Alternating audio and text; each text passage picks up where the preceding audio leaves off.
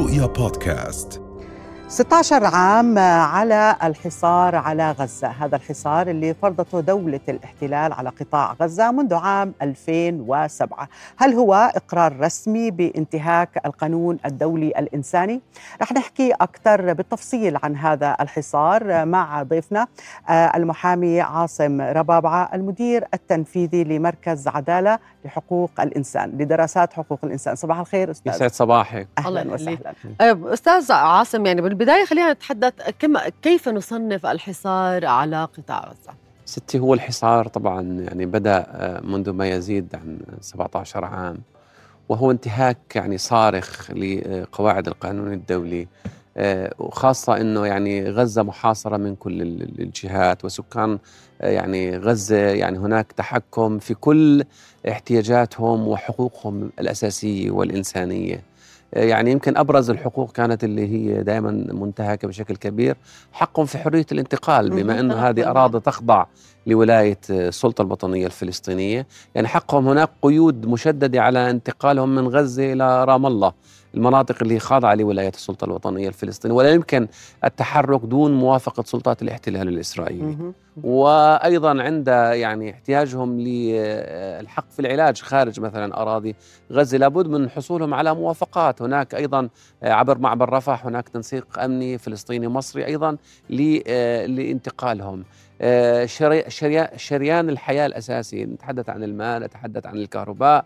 أيضا هو بيد سلطات الاحتلال الإسرائيلي واللي نتج عنه الآن حرمانهم من أبسط حقوقهم الأساسية والإنسانية. نعم. يعني زي الحق في الماء. هذه حقوق يعني أساسية يعني ليست رفاه. عندما نتحدث عن الحق في الماء نتحدث عن الحق في الغذاء نتحدث عن الحق في الصحة طبعاً الحق في الصحة طبعاً. هذه كلها ليست هذه حقوق أساسية ل يعني لحياة إنسانية يعني نعم. مقومات الحياة الإنسانية وشروطها يجب أن تتوفر هذه الحقوق الأساسية والاحتياجات الأساسية م. يعني يمكن عندنا في التاريخ دائما نقول الناس شركاء في ثالث الماء والكلى والنار وهي هي قوام العيش الإنساني نعم. يتمتع الإنسان نعم. بحقه استمرارية حياته ترتبط بتوفر الماء والغذاء والصحة. فهو خرق للقانون الدولي الإنساني. نعم. والحقيقة مسارات الاعتداءات على غزة يعني متواصلة لسنوات طويلة منذ عدة أعوام يمكن آخرها كان ب 2014 21 لكن هذا ما يحدث على غزة لم يغب عن يعني تحركات قانونية عالمية. يعني دائما هناك ما يحدث في غزة وإذا بنتذكر هناك تقرير شهير أعده يعني عدت الأمم المتحدة حول ما يحدث حدث في غزة منذ عدة سنوات مثلا. يعني أقر أبرز هذا التقرير هي جرائم الحرب التي ارتكبت والجرائم يعني هناك ما يسمى وصف يعني هذه الجرائم تسمى انتهاكات جسيمة لحقوق الإنسان. وهذه الانتهاكات الجسيمة لحقوق الإنسان يجب دائما أن يتم محاسبة مرتكبيها. وأن لا يعني إفلاء يعني أن لا يتم إفلاتهم من العقاب. نعم. لأنه غياب يعني إفلات من العقاب هو يعني غياب العدالة. وانتهاك صارخ لأبسط حقوق الإنسان الأساسية.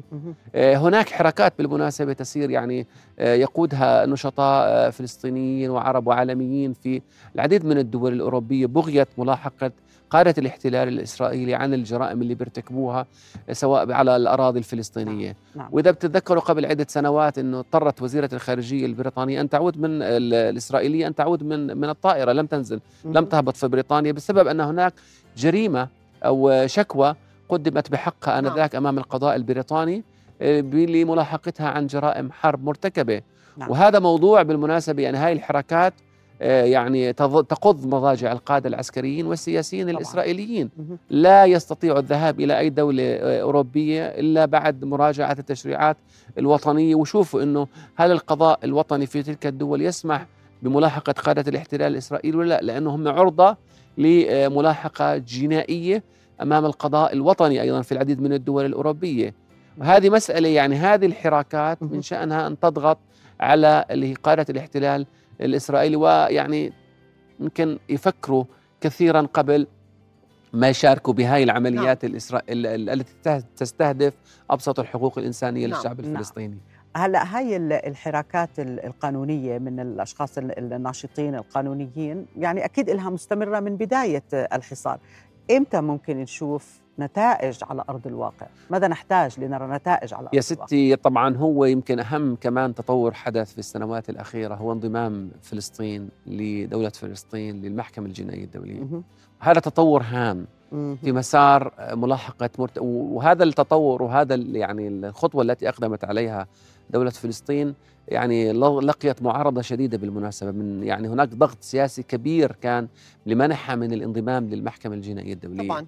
لأن انضمامها للمحكمة الجنائية الدولية يعني أن كل الجرائم المرتكبة على أراضي السلطة الوطنية الفلسطينية تخضع لولاية المحكمة الجنائية الدولية.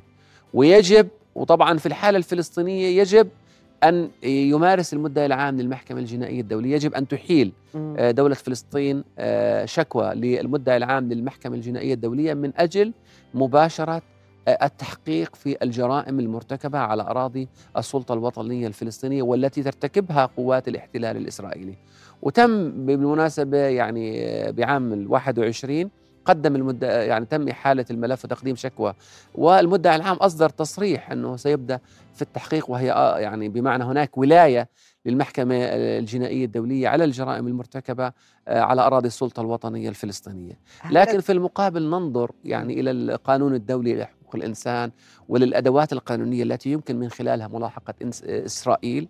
آه، ولكن يعني الصورة يعني بمعنى غير مكتملة لأن هناك خلل كبير في موازين القوى نعم. آه، العالمية. وهناك انحياز سافر لاتجاه لدعم دولة إسرائيل في اعتداءاتها المتكررة على الشعب الفلسطيني. هناك معايير مزدوجة طبعا. في العالم. لكن ولاية المحكمة الجنائية الدولية تمتد للجرائم المرتكبة على أراضي السلطة الوطنية. الفلسطينية. الآن نعم ويعني هناك مناشدات ومن عدة من مؤسسات ومنظمات مجتمع مدني وحقوقيين للمدعي العام للمحكمة الجنائية الدولية بأن يعني يعلن اللي هي مباشرة التحقيق في الجرائم المرتكبة آه، على الأراضي نعم. آه، الفلسطينية وكما ذكر يمكن يعني جلالة الملك في خطاباته نعم. المتكررة ويوم أمس نعم إن هذه يعني هي جرائم حرب هي انتهاكات جسيمة لحقوق الإنسان لكن يعني السلام تحقيق السلام آه، والعدالة للفلسطينيين يجب أن لا ينتهي بوقف الاعتداء بل أن يستمر من خلال ملاحقة قادة الاحتلال طبعاً. الإسرائيلي طبعا لأنه العدالة ج- لازم دائما أن ننظر إليها يعني بشقين. خاصة فيما يتعلق بضحايا الانتهاكات الجسيمة لحقوق الإنسان أول شيء المسألة الأساسية اللي هي ملاحقة مرتكبي هذه الجرائم وضمان عدم إفلاتهم من العقاب 100%. والمسألة الجزء الثاني من من من هذا الحق اللي هو كفالة حق هؤلاء الضحايا ب- آه، بال- بالتعويض بالإنصاف يعني وهذا يمكن هو التحدي الأكبر. وهو الذي يمكن أن يعيد الاعتبار للقانون الدولي لحقوق مهم. الإنسان والقانون الدولي الإنساني. للأسف الشديد يعني الصورة تبدو قاتمة لأنه يعني هذه المعايير وهذه الاتفاقيات اللي أقرتها الأمم المتحدة واللي دافعت. عنها بالمناسبة يعني الدول الغربية دائما تدافع عن تطبيق معايير حقوق الإنسان. ويمكن هي تكفل أيضا في تشريعاتها الوطنية أفضل التشريعات وأفضل الحقوق وأجملها. نعم. لكن عندما يتعلق الأمر بالقضية الفلسطينية وبحقوق الشعب الفلسطيني هناك معايير مزدوجة. وللأسف الشديد هذا انعكس على يعني على كثير من الدول التي انحازت انحازت بشكل سافر لإسرائيل الاعتداء الإسرائيلي على الشعب الفلسطيني الأعزل في غزة.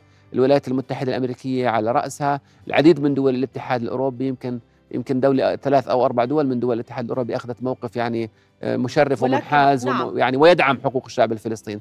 لكن للغالب الأعم هناك انحياز آه، سافر يتنافى مع كل القيم الأخلاقية والقانونية التي يدافع عنها الغرب لأنه دائما نعم. هم يتسلحوا بالقيم الأخلاقية والقانونية وقيم حقوق الإنسان نعم. فأين الآن؟ وهي جزء بالمناسبة من السياسة الخارجية نعم. سواء لدول الاتحاد الأوروبي أو للولايات المتحدة الأمريكية. فأين يعني هم الآن من قيم حقوق الإنسان؟ نعم أستاذ عاصم هون نقطة كثير مهمة ن- نوقف عندها.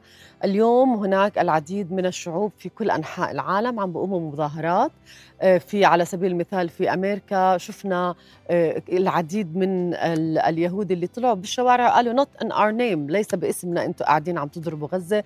في هناك شعوب كثير آه، غير راضية على حكوماتها. هل هذا ممكن يمثل ضغط للدولة وضغط عليهم لحتى يغيروا موقفهم ويطبقوا القانون الدولي يا ستي طبعا هذا أنا بعتقد سي سيحدث تأثير يعني. مش اليوم بكرة بس الآن لأنه هاي الاحتجاجات والمواقف المعاديه للحرب تتصاعد في كل الدول يعني. كل كل يوم عم نشوف في حركات متزايدة في كل الأعداد عم بتزيد في الشارع. وامبارح كنت يعني عم بطلع على مثلا موقف زعيم حزب العمال البريطاني مثلا. نعم.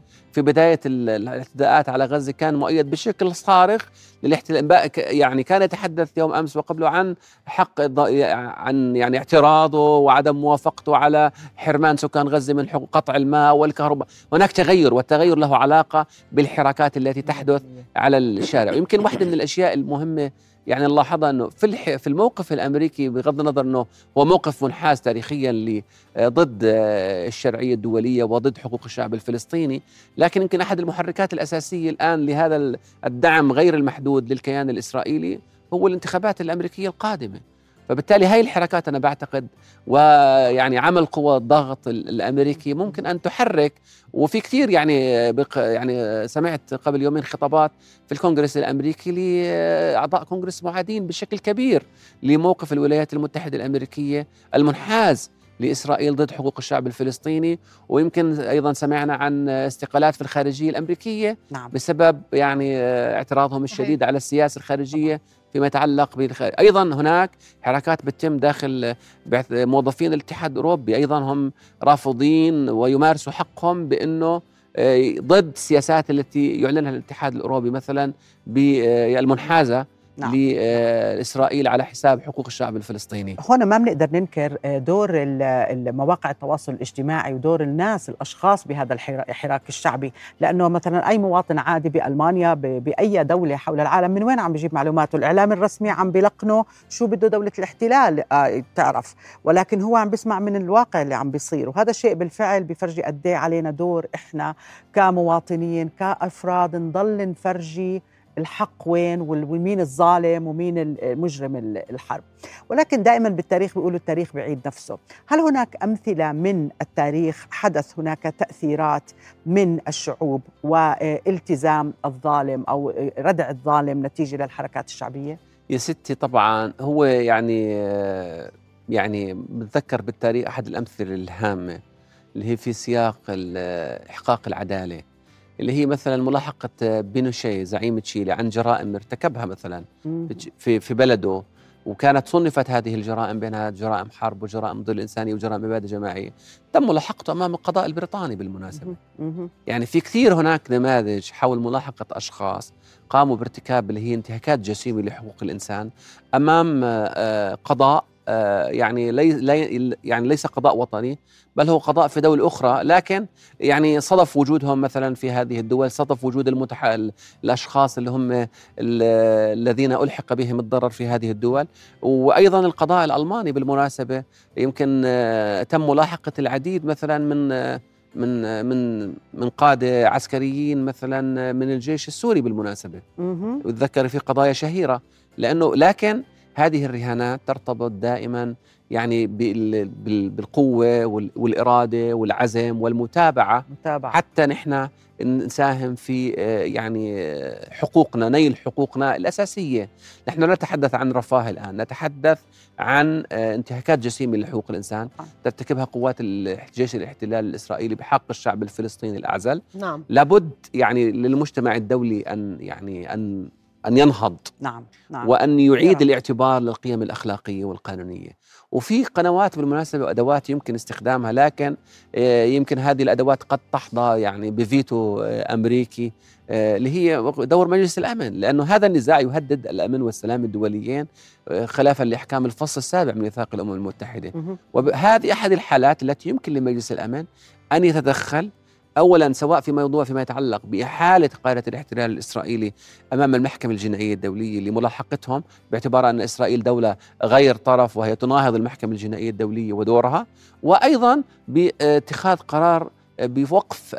فوري لوقف العدوان نعم. العسكري تجاه الشعب الفلسطيني أو عدم آه، قطع أيضا الكهرباء والماء والغذاء والمساعدات الإنسانية.